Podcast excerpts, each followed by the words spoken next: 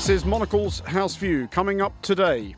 As the US Senate debates whether or not to call witnesses in President Donald Trump's impeachment trial, we check in on the latest and ask why the Republicans are so keen to block testimony. As the moment of Brexit descends, we'll survey the multinational Monocle team for their thoughts about leaving the European Union. We'll look back at the week in news to find out what, if anything, we've learned. Plus, they said it would all be fine, totally fine, but they inherited small fortunes and play golf three times a week. I'm now wondering how I'll afford the green fees. What with that divorce bill? The looming hangover. I'm Andrew Mueller. Monocle's House View starts now. Welcome to the show. It's likely to be a long night in Washington, D.C., but this or early tomorrow could well be the day that the U.S. Senate votes to acquit President Donald Trump of the charges brought against him by the House of Representatives. Of the potential coincidence of Trump getting off the hook and the U.K. leaving the EU within a few hours of each other, it can at least be said that we're getting a great deal over with at once. But much rests on the vote to be held imminently on whether the Senate votes to call witnesses the necessary majority to do that will require a minimum of four Republican senators to abandon Trump and vote with the Democrats. Well, I'm joined by Thomas Lewis, Monocle's U.S. election correspondent, as he prepares to light out for the Iowa caucuses. Um, Thomas, do we like the Democrats' chances of getting sufficient Republicans to cross the aisle? I don't know if we do at this moment of talking, Andrew, but things are likely to shift and change pretty quickly. The big blow has come in the form of Lamar Alexander, who is a Republican senator from Tennessee. He's held that seat, seat since 2003 and is a long standing member uh, of the Republican Party. Um, the White House has been watching him for some time. He has long been a fairly moderate voice, uh, but has wavered in this impeachment trial, and the White House thought that they might be able to get him on board to vote against uh, the Democratic call uh, to introduce documents and witnesses to the Senate trial against President Donald Trump. Now, Lamar has issued a statement. Uh, he issued that late last night saying that he felt that the um, Democrats had failed to prove, really, that what Mr. Trump had done in relation to the phone call with the president of Ukraine and everything surrounding it uh, were not uh, enough to remove a president from office. Now, the calculation there is like the calculation for many senators who are more moderate in the Republican Party, who are facing re election this time around in November this year, um, is that, you know, the base around them locally likes Donald Trump very much. And that is something they felt they had to take into account. So we'll see what happens behind closed doors. We know that lots of conversations between Republican senators and Democrat leaders in the Senate have been taking place. Um, so we'll have to see what happens happens in the coming coming hour, I suppose. Uh, that fear of, or appreciation of, possibly, of Trump's base that you mentioned there, is that the reason? Because this does seem like a bewildering spectacle in many respects, but is that the reason that the Republican Party, at least the Republican Party senators, clearly don't care that they are being seen to hustle this through the Senate as fast as they possibly can and wrap this all up as a foregone conclusion? Well, there are lots of senators for whom that would be true in corners of the country, like North Dakota, for example, which uh, voted Donald Trump in by the largest percentage point, I believe, of any state uh, in the country. Um, there are other senators, and that's why Lamar Alexander came into play. You know, him and his colleagues like Susan Collins from Maine or Lisa Murkowski from Alaska, you know, they've constantly been in this sort of middle ground, trying to sort of, you know, be a sort of the grown ups in the room, if you like, as other. Uh, uh, more loyalist kind of members of the Republican Party to Donald Trump kind of do or say whatever he wants, it seems. I think for Susan Collins particularly, she's faced a difficult, difficult time. She is up for a re-election in November, and I think the the sense you're getting in media reports in the U.S. is that a lot of her constituents are starting to put the heat on, in that she's constantly portrayed as being this level-headed, moderate voice, but has consistently failed to really stand up up against Donald Trump in lots of these big key issues that have faced her and her Senate colleagues uh, since Donald Trump was elected uh, into office back in 2016. So, you know, there are definitely members of the Republican Party who uh, see that supporting Trump is a very secure electoral path for them personally, too. But there are others for whom the picture is much more mixed and it's much more complicated. And don't forget, we've never had a sitting US president facing re election uh, you know, undergoing a Senate trial to remove him from office at the same time. Uh, so it really is kind of an extraordinary moment, which Mitch McConnell, um, the leader of the Senate Republicans, has actually tried to sort of portray as a partisan battle rather than a constitutional one. And we'll see what effect that has, particularly if he is, as we expect, acquitted by the Senate a little later today, possibly. Well, on that front, um, as to how this will play in the upcoming presidential election, and you will find out more in coming weeks and months as you go out and speak to voters. But is it your sense so far that any of this circus has changed the mind of a single voter? Well, I think what's interesting to me is that, you know, you look back at the process that took place against Bill Clinton in his final term in office, and you look at the way the Senate conducted themselves then. This was a deemed to be a, a national moment of, of grave, grave importance. And both sides of the aisle were working together wholeheartedly, um, if you recall, kind of to make sure this process fit the seriousness of the allegations and the office of the president itself. I think what struck me so far is that you speak to a lot of people in the US for whom that you know this most grave of procedures that the US has to deploy against a sitting US president um, really is kind of just another part of the process, another part of the fight of the fury that is taking place, and that has become, unfortunately, to many people, you know, a normal tone that political discourse takes place in at the moment.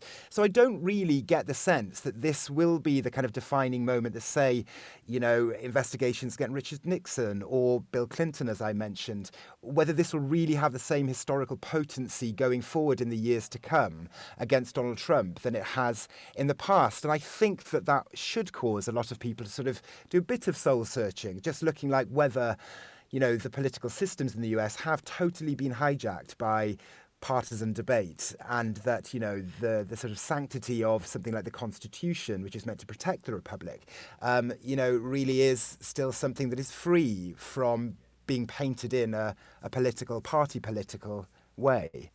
Thomas lewis thank you for joining us. You're listening to monocle's house view on monocle 24 Later this evening, the United Kingdom will end its 47 year membership of the European Union. Regular listeners to Monocle 24 will probably have guessed that this event will not be the cause of raucous celebrations here at Midori House. There are a number of reasons for this, mostly pertaining to the fact that Brexit is as ridiculous and self defeating a tantrum as has ever been thrown by a modern nation state. But key among them is that, in its modest way, this radio station is kind of an exemplar of how Europe can work a multiplicity of diverse nations pooling their expertise expertise in a common cause and wringing a kind of harmony from their idiosyncrasies. What follows is a whip round of how Monocle's editorial floor sees January 31st, 2020.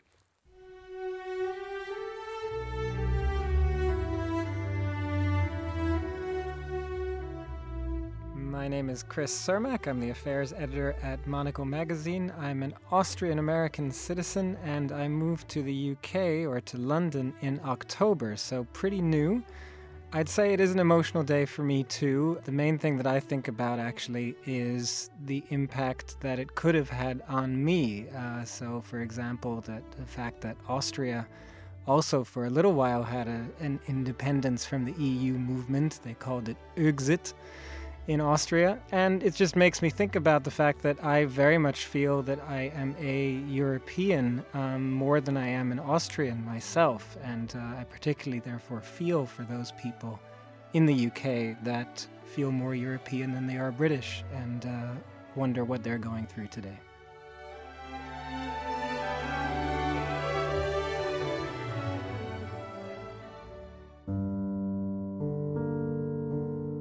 Hi, I'm Carlota Rebelo and I'm a producer at Monocle 24. I've been in the UK for nearly eight years now, and today is a day of mixed feelings. I don't know myself without freedom of movement. I was born in Portugal within a democracy following 45 years plus of a dictatorship. I was born with a Portugal that belonged to the European Union. I used the Erasmus program to live in Italy. I worked in Brussels at the European Parliament and have spent most of my adult life here in London. So today is a day of mixed emotions where I don't recognize the country that I moved into, but I hope that London will remain the same. Hello, I'm Chiara Rimella. I'm the culture editor here at Monocle and I'm Italian. I moved to London over 10 years ago now, and today I feel really numb. I can't really believe it's happening. The sadness really hit the first time when the referendum actually happened over three years ago now. And now I feel like the pain of the breakup is kind of subsiding and it's giving in to a sense of real loss. I feel quite identityless because I left Italy so long ago that it's difficult to feel fully Italian anymore. But ever since the referendum happened, it stripped me of the possibility of ever feeling British either. Do I feel European? I don't know anymore. I don't know what feeling European even is like because that identity is a little bit blurry. And I hope that one day this kind of diasporic identity will find a new route. And I hope that that identity will become eventually much more defined and European in nature. Hi, I'm Fernando Augusto Pacheco. I've been living in the UK for 12 years. I'm from Brazil. But, uh, you know, I almost feel like an adopted European in a way. My partner is half Polish, uh, half British. And I have to be honest, today I'm feeling very sad.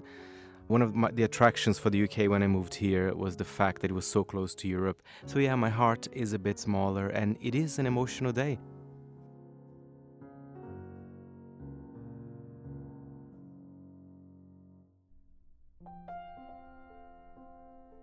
My name's Rhys James and I'm Monocle 24's senior news producer. I'm originally from Wales, which is a part of the UK that voted to leave the European Union by a narrow margin back in 2016. Although today is an incredibly sorrowful day for me personally, I hope Brexit will allow people to set aside their differences and begin to work together for the good of all my European friends and colleagues who uh, happen to call the UK home. My name is Tom Hall. I'm a producer here at Monocle 24. I live in London. I'm from England. I'm just enormously disappointed today. We've been through confusion and we've been through angry feelings, and now that the process is coming to some kind of part of the end, I think a lot of people are just incredibly sad that nearly 50 years of constructive policy making and nuanced debate to try and advance a major bloc of different countries is now coming apart thanks for some very short sighted views, I think, and I think you can only be sad about that. I'm Ben Rylan, and I'm a Remainer. I've been here in the UK for about six years, and I have to say, I am quite sad. I have feelings, and they are hurt today. I came to the UK uh, excited to be a part of this big multinational membership group thing known as the European Union. Being an Australian, I am both a Commonwealth citizen and I'm married to an Italian, which means I can go and live and work in the EU. So I sort of have the best of both worlds now that I am still living here in London, being able to vote in UK elections and go and live over in Naples if I want to. So, on a personal level, I won't be that affected. However, being here through the entire Brexit process has given me a perspective into a very dirty, nasty, and quite frankly, a dishonest political process. And it really is a case lesson in what not to do when it comes to posing big political questions to an electorate. Hopefully, there will be lessons to be learned, but today I'm not feeling so confident.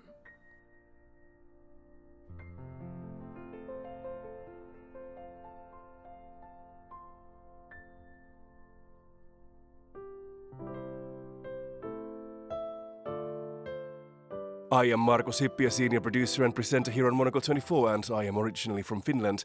During the Brexit campaigns, I never thought this country would vote to leave. It just seemed too irrational and xenophobic, and I believed in common sense in this country. Now, a bit later, I realized that I was probably idealizing Britain. As a result of the referendum, I decided to get myself a British citizenship so I would have my say in this society. That's how frustrated I was with the direction this country was headed at. And now, in the day when the UK is leaving the European Union, I still hope it will come back to its senses. And I hope that one day I will once again see this country as an open place that is looking forward, and that I can be proud to call this place home again.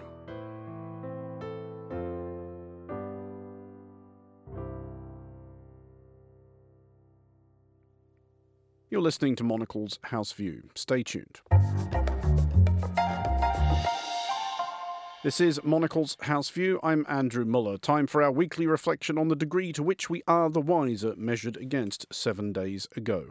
We learned this week what the necessary qualifications are for being invited to have a bash at solving the world's least tractable diplomatic quandary, aside that is from having married the daughter of a game show host back in 2009. Jared Kushner, for it is he, not only unveiled his long awaited Middle East peace plan, but gravely informed us that he has read 25 books on the Israel Palestine conflict. If only any of the other diplomatic minds minds which have failed to crack this one had thought of that. Anywho, we learned at last the details of Kushner's vision for the Middle East. For a moment, imagine a new reality in the Middle East. Imagine a bustling commercial and tourist center in Gaza and the West Bank where international businesses come together and thrive. Imagine the West Bank as a blossoming economy full of entrepreneurs, engineers, scientists, and business leaders. If you're wondering how seriously to take this pitch, recall that Kushner's job prior to reading Israel Palestine for Dummies and 24 other volumes was real estate salesman.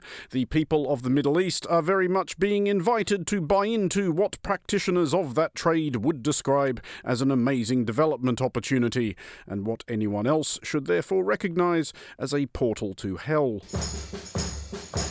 We learned that New Zealand will spend much of this year enjoying a general election campaign longer than many recent Australian governments. Prime Minister Jacinda Ardern fired the gun on an election season due to last until September, which will include referendums on legalising marijuana and euthanasia, both of which could attract hefty yes votes after nine months of campaigning. Here's Lloyd Burr, Europe correspondent for Newshub, on Wednesday's Globalist absolutely, I think it's going to get people to the polling booths. My predictions for that euthanasia, I think, is going to be a big, a big landslide. It will pass.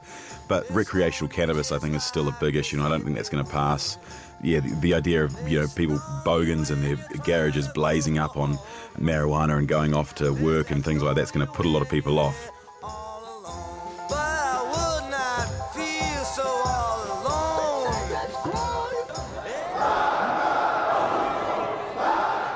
We learn something of an explanation for one of the quainter mysteries of modern political discourse from where, during large scale expressions of anti Western sentiment in Iran, do the chanting throngs source the American and Israeli flags they are setting ablaze. A Reuters investigation discovered a factory in Khomein, birthplace of the Ayatollah of approximately the same name, which makes American and Israeli flags to be burned by angry mobs. At peak periods of geostrategic strategic indignation, the Diba Parcham factory can produce 2,000 painstakingly hand printed flags per month.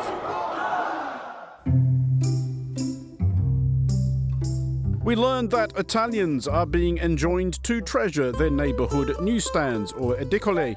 Such establishments have long been a focus of Italian urban life, a place where neighbours may gather to buy their morning papers and then discuss the contents. Their numbers have been reduced, however, by technology which makes it possible to instead yell at thousands of people around the world without leaving the house or indeed bothering to read anything. An initiative to reconnect Italians with the Edicole has been undertaken. And here is Monocle 24's Edicole desk chief Chiara Rimella on Thursday's briefing.